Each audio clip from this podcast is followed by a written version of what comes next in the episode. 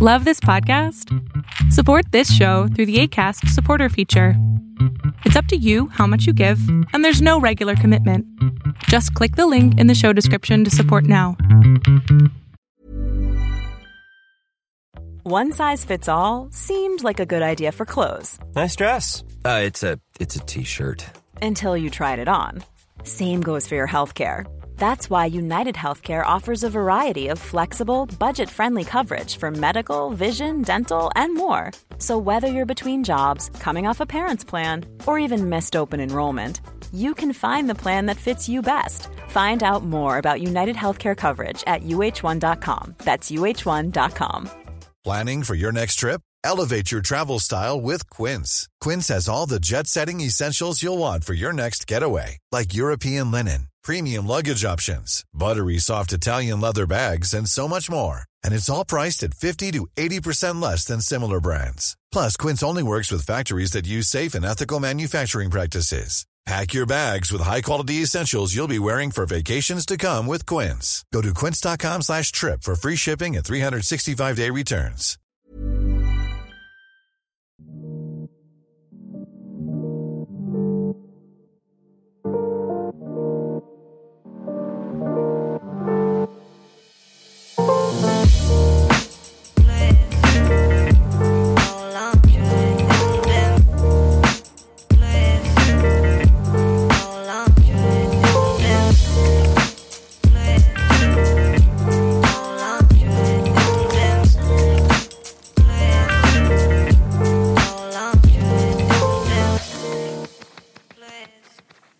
Yo, what's up, listeners? Welcome to another episode of Thinking Outside the Boombox, your number one source for hip-hop and R&B news.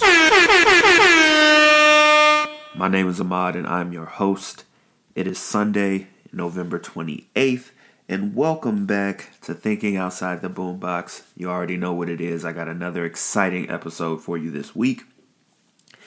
If you've been here the past 3 weeks, you know that November is Hip Hop History Month. And so the way that I've been celebrating not only through the Song of the Week, where I'm taking hip hop history into account to choose a Song of the Week, but also in the Dig Deeper segment. For every week in November, I have been discussing a decade in hip hop's history. I've talked about the 70s, I've talked about the 80s, I've talked about the 90s, and in this week's Dig Deeper segment, I will discuss the 2000s in hip-hop, but also because I can't just leave the 2010s hanging, there will be a short little portion of the Dig Deeper segment where I talk about what last decade did for hip-hop. So that's in the Dig Deeper segment. Stay tuned for that. I am going to give you a Song of the Week in the Press Play segment where I keep you up to date on hip-hop and R&B news. But first, I want to make sure that you have all the resources at your disposal so that you can interact with me and the podcast in the best way. And that is to have access to the podcast newsletter. The podcast newsletter contains links to everything that I talk about in this week's episode. If there's a music video I mentioned that you want to see, a performance that you want to check out, an album that you want to listen to, I will have links to all of that in the podcast newsletter. You can get that in one of two ways. Go to thinkingoutsidetheboombox.com. Right on the homepage, there is a box where you can put your email address in, and then every week that there is an episode of Thinking Outside the Boombox, you will receive the podcast newsletter in your inbox. If you don't want to do that, you can go to the newsletter tab on thinkingoutsidetheboombox.com, and all of the podcast newsletters are featured there. So, without any further ado, let's jump right into the Song of the Week. So the Song of the Week for this week, the way I've been doing it is I have been choosing a particular release in hip-hop's history in the decade that I'm discussing. And then I am finding an R&B song that was released around the same time as the hip-hop album. And that's the Song of the Week. So the important release that I chose was the Blueprint album by Jay-Z, released September 11th, 2001. And the R&B song that was released around that time was A few weeks earlier, Usher released You Got It Bad from his 8701 album. I believe that was Usher's third album. You Got It Bad is one of the best, like, top 25 R&B ballads in R&B history. The bass line, the guitar solo, Usher's incredible performance. Like, this was a 23-year-old Usher who was in the midst of an incredible climb. Like, right before, or a few years before Confessions, Usher. This song had the iconic video. Like, go listen to this song and tell me that you're not either warm inside or in tears by the end of it. You Got It Bad is an all-timer, and that is the song of the week for this week by Usher. So let's jump into the press play segment.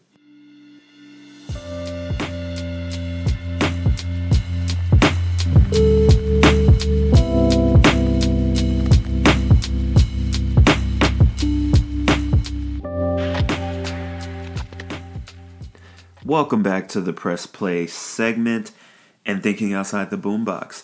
The Press Play segment is normally separated into three parts. The things that you should check out. This is where I talk to you about music videos, performances, new songs that I think that you need to see and hear. The rumor mill and the announcements. These are announcements floating around both genres, announcements from like labels in both genres or artists, or rumors that are floating around both genres, hip-hop and R&B, that may not, be completely true or may not come to pass, but just in case they do, I want to make sure you heard it here first. And then there's the upcoming and recently released albums. So that's albums that were released since the last episode and are going to be released within the next month.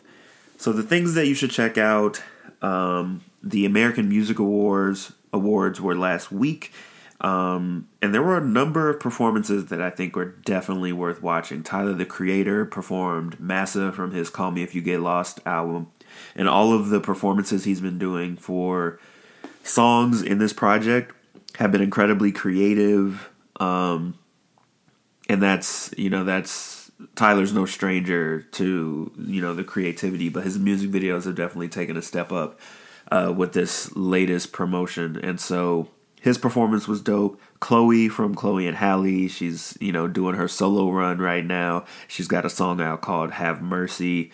And she's been performing it everywhere on all of the award shows, I feel like, that have happened in pop and R&B and hip hop. And she's killing it. Like, she's killing it. You can see the Beyonce influences. She's flourishing without Halle by her side. And her performance was dope. Silk Sonic, Anderson .Paak, and Bruno Mars. They are, still promoting their An Evening with Silk Sonic album that was released a week or two ago.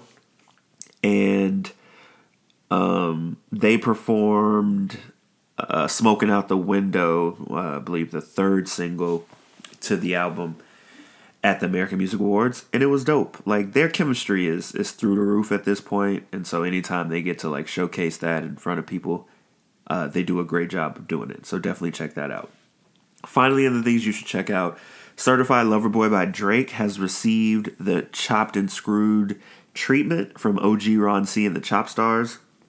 So I will tell you from experience,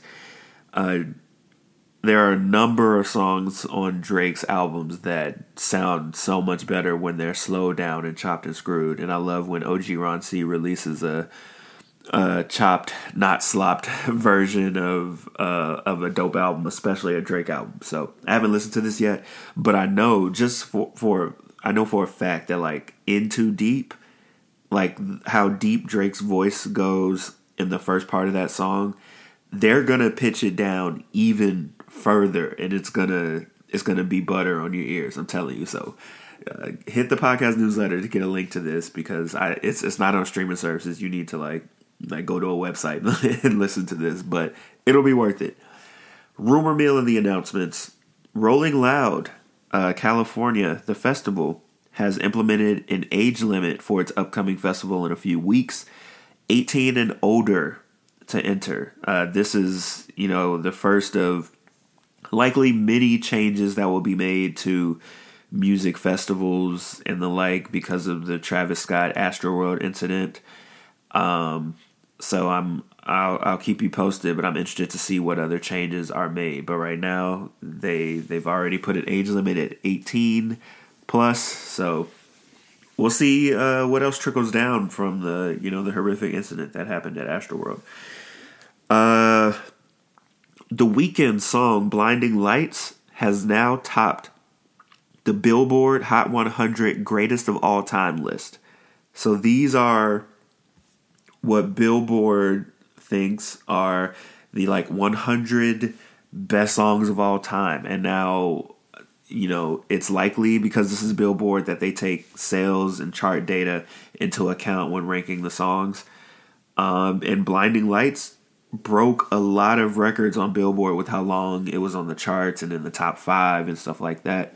So the top 10 of Billboard's greatest of all time list currently stands as "Blinding Lights" by The Weeknd, "The Twist" by Chubby Checker, "Smooth" by Santana, "Mac the Knife" by Bobby Darin, "Uptown Funk," "How Do I Live" by Leanne Rhymes, "Party Rock Anthem" by LMFAO, "I Got a Feeling" by Black Eyed Peas, "The Macarena," and then "Shape of You" by Ed Sheeran.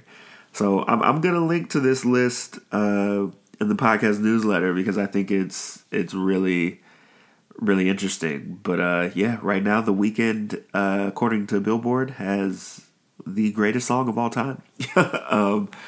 So shout out to him. Drake and Future song "Life Is Good" has gone diamond in just 2 years. That's pretty impressive. Like, 10 million units in just 2 years. Like, that doesn't happen. That's outrageous numbers, and obviously it is driven by the streaming numbers for that song, that it was able to get there that quickly. So shout out to them. Speaking of Drake and Kanye will be performing a benefit concert in honor of getting Larry Hoover out of prison. The concert will be at the LA Coliseum on December 9th, and tickets are available now. Likely sold out, but available. I have no more to say about why they have decided to come together and squash this beef in honor of Larry Hoover instead of so many other causes they could be supporting, but it is what it is. And then finally, in the rumor mill, in the announcements portion, the Grammys released their nominations for the 2022 awards. I'm very excited.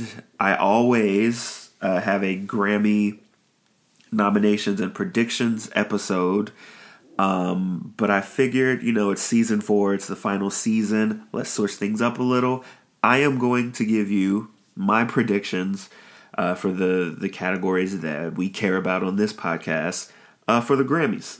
So I'm going to do this before we jump into the Dig Deeper segment. Very excited. I took the time to really think about how I think this is going to shake out, especially with the changes that they've been making and all the new rules that they put in place. So I'm going to start with the big 4 categories. That's Record of the Year, Song of the Year, Album of the Year, Best New Artist. I'm going to read you the nominees and then who I think will walk away with the award. So, Record of the Year. This is for, like, the music, the performance of the song, rather than the songwriting and the lyrics. So, Record of the Year, we've got ABBA, "I Still Have Faith in You," Jean-Baptiste, "Freedom," Tony Bennett and Lady Gaga, "I Get a Kick Out of You," Justin Bieber, Daniel Caesar, Giveon, "Peaches," Brandi Carlile, "Right on Time," Doja Cat and SZA, "Kiss Me More," Billie Eilish, "Happier Than Ever," Lil Nas X, Montero, "Call Me By Your Name," Olivia Rodrigo, "Driver's License," and Silk Sonic, "Leave the Door Open."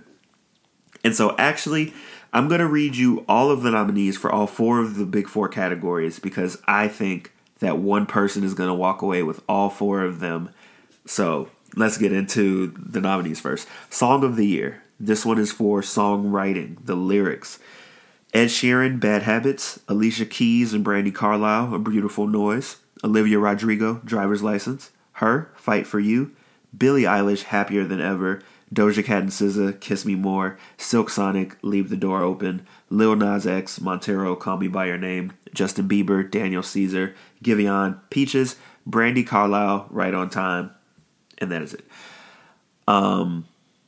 I will tell you that the big four categories, there are 10 nominees rather than the usual 8, because literally 24 hours before the nominations were presented and announced, they enacted a rule that allowed the 9th and 10th most voted on albums and songs be featured for nomination in the big four categories. So they upped it to 10 in each of them.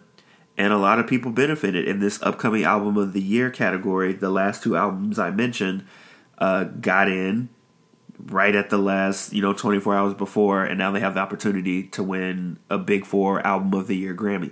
And so they did that for all four of these categories. So Album of the Year, the nominees are We Are by Jon Batiste, Tony Bennett and Lady Gaga, Love for Sale, Justin Bieber, Justice, Doja Cat, Planet Her, Billie Eilish, Happier Than Ever, Her, Back of My Mind, Lil Nas X, Montero, Olivia Rodrigo, Sour, Taylor Swift, Evermore, and Kanye West, Donda. So Taylor Swift's Evermore album and then Donda by Kanye West were added on 24 hours before. They were the 9th and 10th place vote getters, and so they now have the opportunity to win an Album of the Year Grammy. Best New Artist, Aruj Aftab, Jimmy Allen, Baby Keem, Phineas, Glass Animals, Japanese Breakfast, The Kid Leroy, Arlo Parks, Olivia Rodrigo, and Saweetie.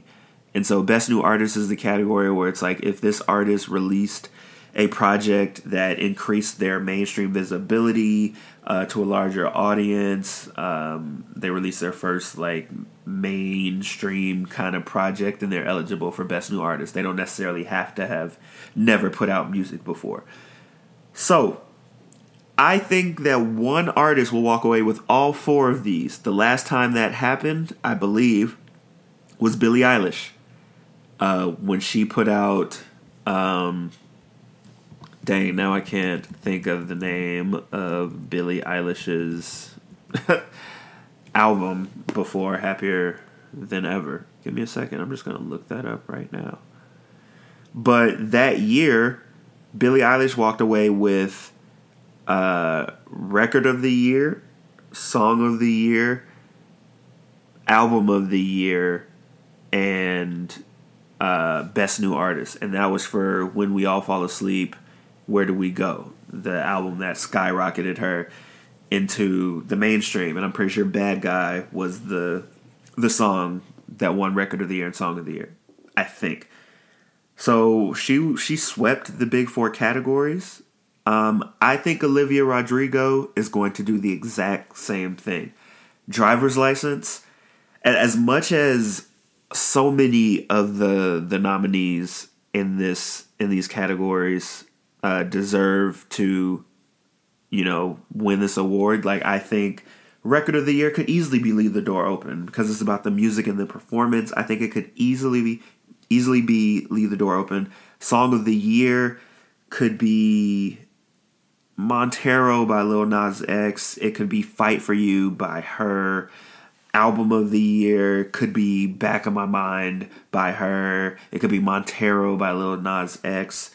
I could even see Donda winning because of how the Grammy operates. But, sometimes, especially with how fluid the Grammys and the Academy's decision are because they're making so many changes, it's kind of hard to really predict what they're going to do because they're changing things every year. But I have to go with the precedent that was set when Billie Eilish won all four, and I think Olivia Rodrigo has had that type of year. Driver's License, that song is huge. They did an SNL sketch about it. I think Olivia Rodrigo could walk away with all four.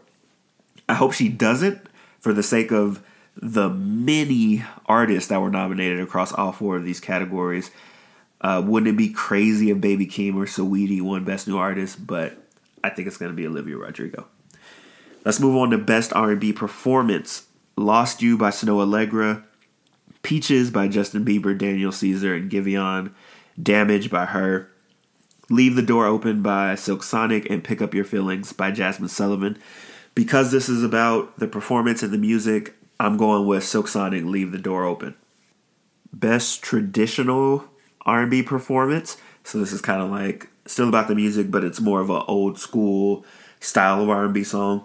I Need You by Jon Batiste, Bring It On Home by BJ the Chicago Kid, PJ Morton, and others, Born Again by Leon Bridges and Robert Glasper, Fight For You by Her, How Much Can a Heart Take, Lucky Day, and Yeba. I think this will be Fight For You by Her. This song has already been recognized, I believe, at the Oscars. So she won an Oscar for Fight For You, and I think the Grammys will also look to celebrate this song. I hope that they do it later on in the Best Song Written for Visual Media. It's nominated there, but I also think they're going to honor it here in the R&B category, Fight For You by Her. Best R&B Song. This is about the songwriting. Damage by Her, Good Days by SZA, Heartbreak Anniversary by Giveon, Leave the Door Open by Silk Sonic, Pick Up Your Feelings by Jasmine Sullivan. I think the easy road that the Grammys could take here is Leave the Door Open by Silk Sonic. Put an asterisk by that. I think Jasmine Sullivan, Pick Up Your Feelings, should win this. But I have a feeling that Leave the Door Open by Silk Sonic will walk away with it. But I'm putting my money on Jasmine Sullivan. Best Progressive R&B Album. These are the R&B albums that are more contemporary, or not more like traditional, old school vibe, style, rhythm of R&B. Best R&B Album. Sorry, I switched those up. Best Progressive R&B Album is the R&B album that's more contemporary, more of the hip-hop R&B influences. Best R&B Album is traditional. Like, John Legend is going to be in the Best R&B Album category. Beyonce, Trey Songz, they're going to be in the Progressive R&B Album. So the nominees for Progressive R&B Album: New Light by Eric Bellinger, Something to Say by Corey Henry, Mood Valiant by Hiatus Coyote, Table for Two by Lucky Day, Dinner Party Dessert by Terrace Martin, Robert Glasper, Ninth Wonder, and Kamasi Washington, Studying Abroad Extended Stay by Masego. I am going to go with the Dinner Party Dessert album because Robert Glasper, Terrace Martin, and Kamasi Washington are Grammy darlings. I believe that all three of them have won Grammys in different areas. Terrace maybe for work on Kendrick's project, Robert Glasper for his R&B work, Kamasi Washington for his jazz work. And so the three of those Grammy powerhouses on one album with Ninth Wonder, who's an incredible producer, I think that the safe bet is to say that they are going to award them with that. Best R&B Album: Temporary Highs in the Violet Skies by Snow Allegra, We Are by Jon Batiste, Gold Digger Sound by Leon Bridges, Back of My Mind by Her, Hotels by Jasmine Sullivan.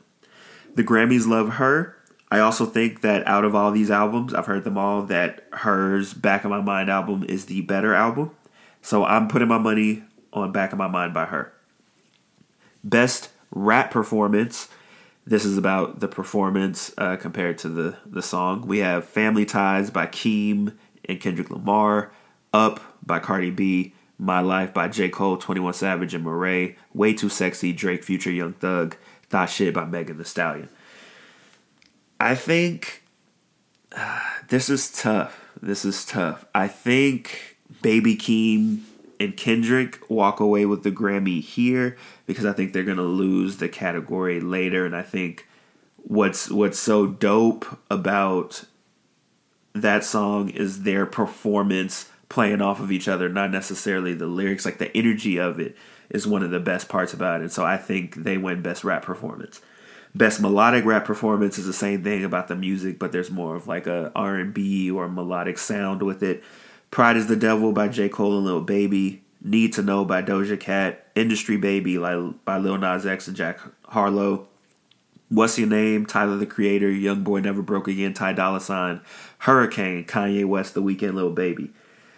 I think they are going to honor Lil Nas X for the incredible year he's been having. I think Industry Baby wins this for Best Melodic Rap Performance. Best Rap Song, this is about the lyrics. Bath Salts, DMX, Jay-Z, Nas, Best Friends, Saweetie, Doja Cat, Family Ties, Baby Keem, Kendrick Lamar, Jail, Kanye West, Jay-Z, My Life, J. Cole, 21 Savage, Murray. I could easily see them giving Family Ties by Keem and Kendrick this as well, so that they win 2 out of 4 of the rap categories. Kendrick's done that before. He's won them all before. But I'm going to go with J. Cole, 21 Savage and Murray, My Life. I'm locking that in for Best Rap Song. Best Rap Album is The Offseason by J. Cole, Certified Lover Boy by Drake, King's Disease 2 by Nas, Call Me If You Get Lost, Tyler the Creator, Donda by Kanye. I am selecting and predicting the album that I think is actually the best rap album between these 5. And that's Call Me If You Get Lost by Tyler the Creator.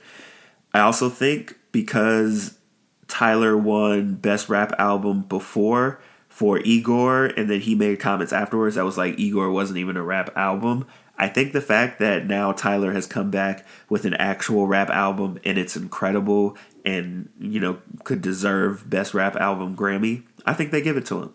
I think that it's almost like a, yo, we tripped about, you know, we're trying to get better about how we classify different albums, yada, yada.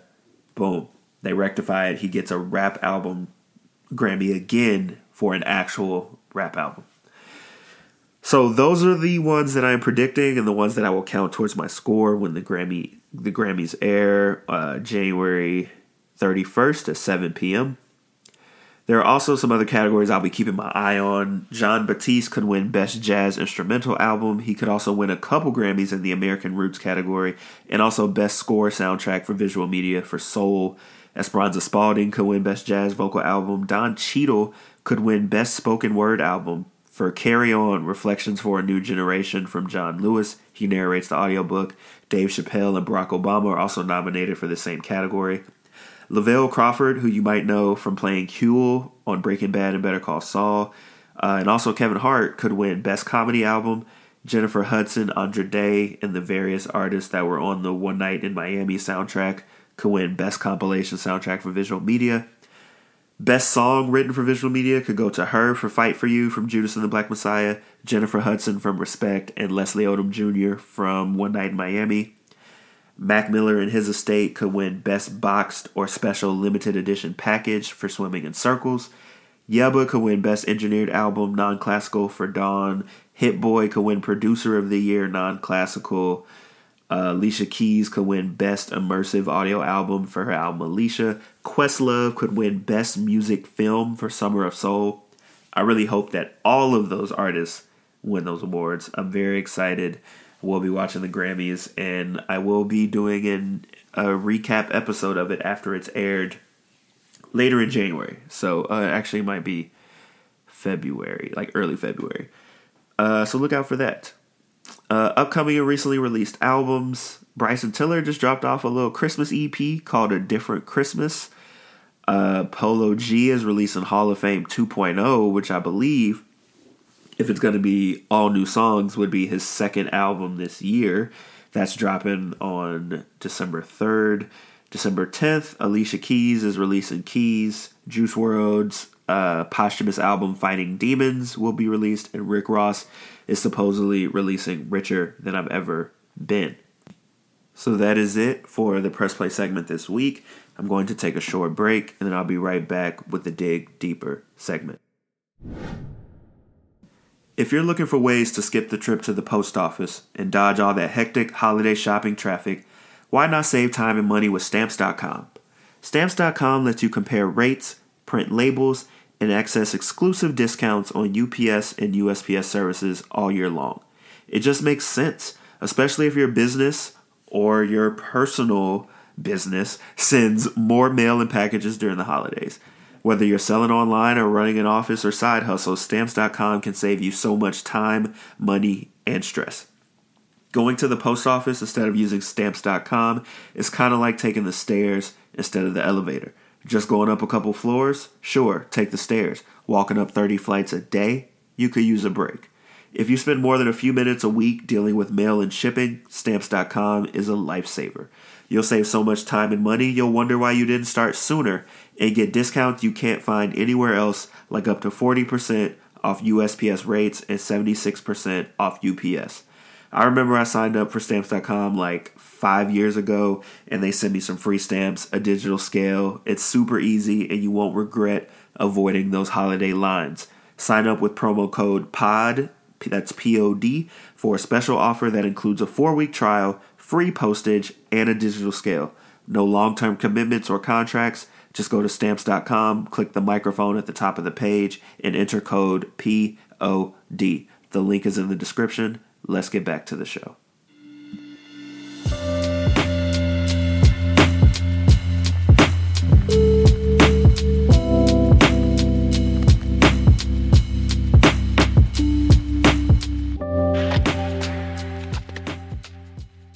Welcome back to Thinking Outside the Boombox. It is now time for the Dig Deeper segment.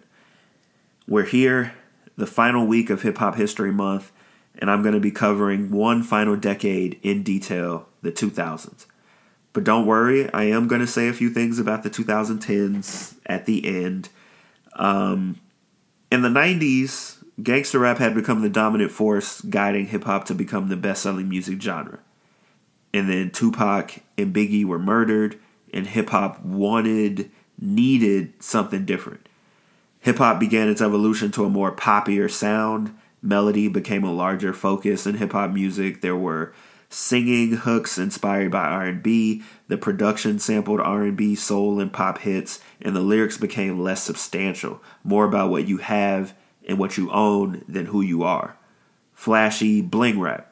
Now, that's not to say that's all rap was, and that's not to say that all the rappers that gave us soulful hooks or more melodic verses had no substance. There will always be a multitude of exceptions. And the 2000s made stars of many men. Nelly, Fabulous, Ja Rule, Cam'ron, Fat Joe and the Terror Squad. They all had their moment with a more pop-like sound. Gangsta rap didn't just tuck its tail and run, though.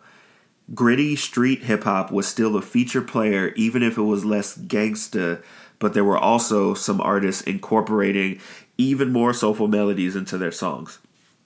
Artists like 50 Cent, The Game, Big Pun, Big L, DMX, and more enjoyed a lot of success under this grittier sound. 50 Cent especially, blowing up after being shot 9 times and living to make numerous hard-ass rap songs about it. But 50 was no stranger to melody, incorporating it heavily into his street tales. As hip-hop moved away from gangsta rap, it opened itself up to more influences and inspirations than ever before. In the mid-2000s, Kanye West, determined to be successful, steered hip-hop away from the ever-popular gritty rap by being its counterpart, a backpack-toting nerdy rapper who cares about art and fashion and orchestration, who hasn't really touched the street life but has something to say. He wasn't the first rapper like this, but was definitely one of the first to become successful with this style. He laid the foundation for so many artists to come, and as you know, would become a trendsetter in the 2000s, especially with how his 808s and Heartbreaks album in 2008 influenced many with its emotional vulnerability and more singing than rapping. That's a sound that would dominate the 2010s and the current decade. He showed that innovative experimental rap could be just as commercially viable as gangster rap, and he proved that especially in the infamous sales battle he had with 50 Cent, where they had a battle to see who would sell the most between Kanye's Graduation album and 50 Cent's Curtis album. And Kanye destroyed 50 Cent. What else about the 2000s? Outkast would redefine hip-hop with the release of their 2004 album, Speaker Box to Love Below, an album that incorporated so many different styles into hip-hop and R&B, creating something truly unique. It became the second rap album ever to win Album of the Year at the Grammys, and that's behind Lauryn Hill's Miseducation of Lauryn Hill. All of a sudden, there were so many avenues to bring success in hip-hop and to being successful in hip-hop. Hip-hop laid roots in the previous decades, and now we were seeing so many different types of trees spring up out of the soil. Production went to new levels. Not only was there innovation and technology that made production so much more complex, but a number of producers began to innovate in their techniques. Producers like Diddy, Timbaland, Just Blaze, No ID, The Neptunes, Kanye, Dr. Dre, and more would rise to the top as the premier producers of the decade. And this is a good time to talk about the artists who truly dominated the 2000s, the ones that became superstars. I already talked about Kanye West. He would release 4 albums in the 2000s, all different from the last, all influential, all larger in scale. He would pioneer chipmunk soul sampling, where they pitch and speed up a sample and reuse it. Think about Through the Wire and how that sample sounds. He would come into his own as a producer, a rapper, and a musician in this decade, setting the stage for his biggest album yet at the top of the next decade. Eminem will become one of the biggest rappers in the world and one of the most important figures in hip-hop during this decade. Not only did Eminem pave the way for white rappers to be more accepted in hip-hop, but he is credited with making hip-hop so much more popular in the heartland of the U.S., the Midwest, and he wasn't a regular rapper. He was extremely talented lyrically and technically. His music caused so much controversy because of the violent and morally outrageous things he said in his songs. This was a white dude rapping about killing his wife and hating his mother and so many offensive things towards gay people and celebrities. But back then, the outrage wasn't loud enough to drown out the fact that Eminem was acting as a voice of angst for the underclass. He was incredibly talented, and people related to him. He starred in a classic movie, 8 Mile, and became the first hip-hop artist to win an Oscar for Best Original Song in 2000. 3 6 Mafia would win it 3 years later. Or a few years later, I think in 2005. Eminem was the best-selling artist in all of music for the entire 2000s decade and is one of the biggest crossover artists in rap. His impact can never be in question. Lil Wayne. There's so much about Lil Wayne that made him incredibly successful in the 2000s. The Cash Money imprint behind him, his charisma and personality, his impressive wordplay, and overall skill at rapping, his Carter series, his classic mixtape series, the fact he went to jail for 8 months at Rikers Island and Free Weezy was born, and his incredible performances. This decade cemented him as one of the GOATs. And now Jay-Z. Before Jay-Z was the incredible businessman icon he is today, he released some of his best bodies of work in the 2000s. He was already well known by the time the thousands rolled through due to a Biggie cosign and also the fact that he proclaimed himself the new rap ruler of New York, despite what others had to say about it. He released a hell of a debut with Reasonable Doubt and then a trio of In My Lifetime albums that appealed to the streets and to the charts. And then Jay-Z would become one of the biggest stars in the game in the 2000s, releasing 7 albums, including The Blueprint trilogy, The Black Album, American Gangster, and more. By the end of the thousands, Jay-Z had 11 albums under his belt and was the biggest rap star in the game, and already an impressive businessman, proving it with ventures like Rockaware, Rockefeller Records, 40/40 Clubs, the Brooklyn Nets, and more. Today, he is considered by most to be the greatest of all time. All 4 of these artists would inspire so many rappers in the coming years, leaving behind a legacy of artists who shaped themselves in their image. All of this would be more than enough for a decade, but the 2000s would not be outdone. After Biggie's death, many challengers arose to see who would fill his space as King of New York and King of the East Coast. But Nas and Jay-Z would feud over this for the better part of 2001 and 2005. This feud produced 2 iconic diss records, Ether and Takeover, and the feud between these two would be the measuring stick with which all future rap feuds would be measured against. More styles of hip-hop began to surface in this decade. Innovation and experimentation drove the diversification of hip-hop. Miami bass, a style of hip-hop popularized by Uncle Luke and 2 Live Crew in the 80s and 90s, eventually evolved into crunk music and was very popular in the South, especially Memphis and Atlanta. Heavy bass, synthesizers, drum machines, shouting the lyrics. Crunk music was all about having fun, and artists like Lil Jon and the Yin Yang Twins were masters of this style. This style of music was pretty instrumental and influencing the style of music that would dominate the mid to late 2000s as well, and that was snap music. Snap music was simple in all ways, finger snapping, a catchy melody, straightforward lyrics, hooks, bass, you know, shake that laffy taffy, that laffy taffy. Like that style of song dominated the mid to late 2000s. Artists like D4L, Dem Franchise Boys, Soulja Boy would create many successful songs at the forefront of snap music. These subgenres and the commercialization of hip-hop in general would cause internal turmoil in the community, with Nas declaring hip-hop dead as dance crazes began to dominate hip-hop and popular music, moving far away from what it once was. Everyone wasn't too quick to adapt to the changes.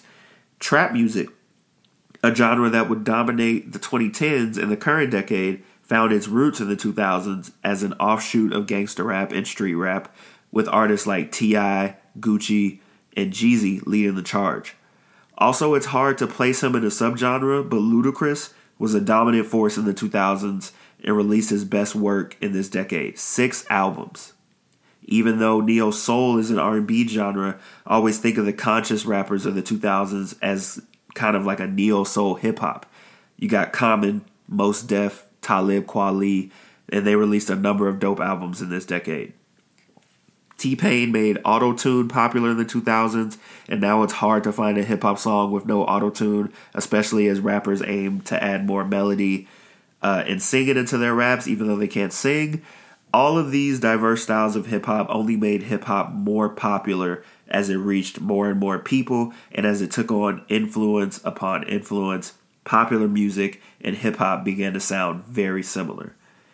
Now, I mentioned Soulja Boy, and as much as we joke about him, he's definitely credited for popularizing the way music is released. He published his own songs to the internet, songs where he did the production, engineering, and rapping, and he was only like 17. He gave young artists a blueprint for how they could possibly break into the game. He mastered the use of YouTube and SoundClick and LimeWire to promote his music. He was very influential for many artists to come. As the internet transformed the 2000s to the blog era, artists like Kid Cudi and Drake found lanes to release their music to the masses, and it was a lot easier for underground artists to achieve a cult following and find success. And let's not forget that SoundCloud was founded in the late 2000s, another way unknown artists can release their music. The streaming era wasn't quite here yet, but this was certainly a precursor to that era. Some female hip-hop artists from the 90s were still very successful in the 2000s, like Lil' Kim and Queen Latifah, although Queen Latifah had become more famous for her acting and celebrity roles at this point. But artists like Trina, Eve, M.I.A., Remy Ma dominated the 2000s, and of course, Missy Elliott was Queen Bee at that point. She would finish out her career in the 2000s, releasing her last 4 albums in this decade. She was a hitmaker, an incredible songwriter, a video mastermind, and her unorthodox style was so unique, it would inspire many artists to think outside the box and take risks with their music. The 2000s saw hip-hop continue to diversify and get bigger and bigger, but it also changed drastically due to the internet, changing the way music was distributed and heard, and the ever-evolving taste of the fans changing what was hot one day and whack the next. A little bit about the 2010s, the decade that would follow. It saw the rise of trap music as one of the most popular subgenres to crack the mainstream. Artists like Gucci and 2 Chainz found whole new revitalized careers. New superstars like Big Sean, Drake, Nicki Minaj, Kendrick, Cole, and Wale would find huge success in the 2010s. Mumble rap would become a hot topic of discussion and was a form of rap that rode a wave for a long time. And it could be argued it's still riding that wave. It's out there surfing. Streaming changed the way music was absorbed and how sales of music would be calculated. It also changed the way artists made albums, making long albums to increase the chances of having a hit, sacrificing quality for quantity. And in 2017, hip-hop usurped rock as the most consumed musical genre. Honestly, there is so much more that can be mentioned outside of the 4 episodes I've released this month. Hip-hop is all-encompassing and has been on quite the journey since its inception in 1973. We're 48 years in, and the story of the 2020s is still being written. But hip-hop will always remain one of the coolest, most exciting, dopest, most innovative, inspiring genres of music that we have. I love learning more about it, and it's been my pleasure to take you on hip-hop's historical journey over the past month. Happy Hip-Hop History Month. That is it for the Dig Deeper segment. That is it for the Hip-Hop History series. And that is it for this week's episode. I'm very excited to have been able to bring you all, some more information about hip-hop from the 70s all the way to now. The schedule from here on out, next week will be the first of the outro episodes. This is when I invite a guest who's been on the podcast before back onto the show, and this is their final episode before the podcast, bids adieu in this final season. So they get to choose what we talk about. And then we're just going to have a dope hip-hop or R&B discussion based on whatever topic they bring. And then that will kind of write them off of the podcast. So I'm very excited for who we've got up first. They're bringing the heat with a dope topic that I think will just be really cool to talk about and for you all to listen to. So that'll be next week. Then I take a week break, and then I'll be back with my end of the year list. Thinking Outside the Boombox.com is the website. You can find me at TOTB, the podcast, on Instagram, Facebook, and Twitter. And subscribe, rate, and review wherever you listen to podcasts. This has been Thinking Outside the Boombox, your number one source for hip hop and R&B news. Peace.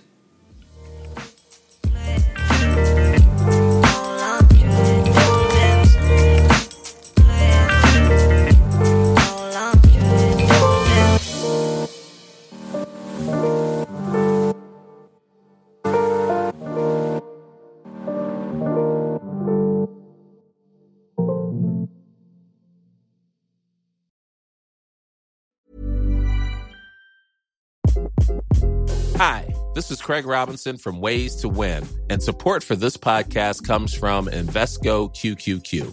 Invesco QQQ is proud to sponsor this episode, and even prouder to provide access to innovation for the last 25 years. Basketball has had innovations over the years, too. We're seeing the game played in new ways every day. Learn more at Invesco.com/QQQ. Let's rethink possibility. Invesco Distributors, Inc.